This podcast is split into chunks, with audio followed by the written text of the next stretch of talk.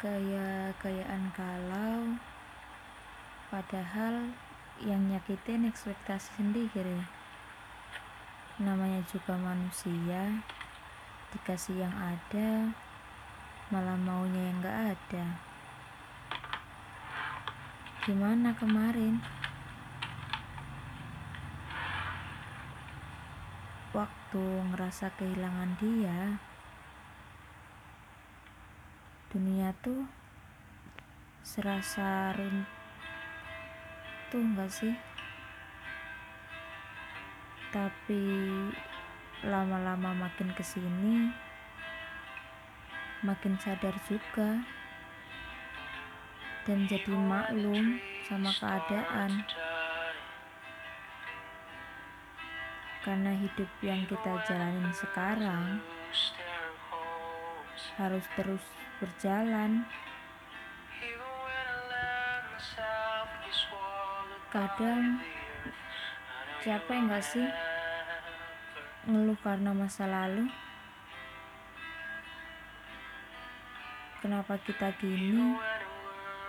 Kenapa gitu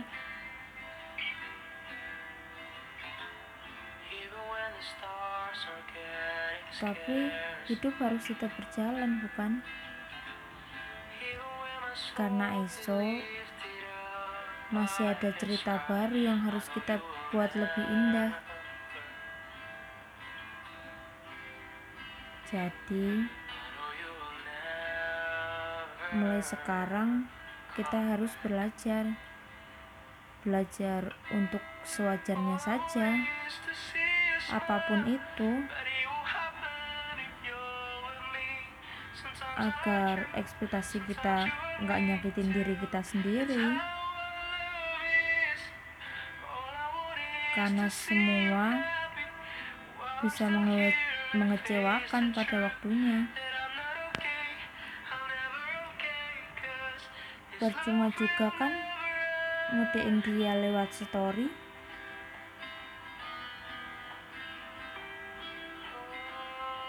peka juga enggak malah kitanya yang capek nyari kata-kata.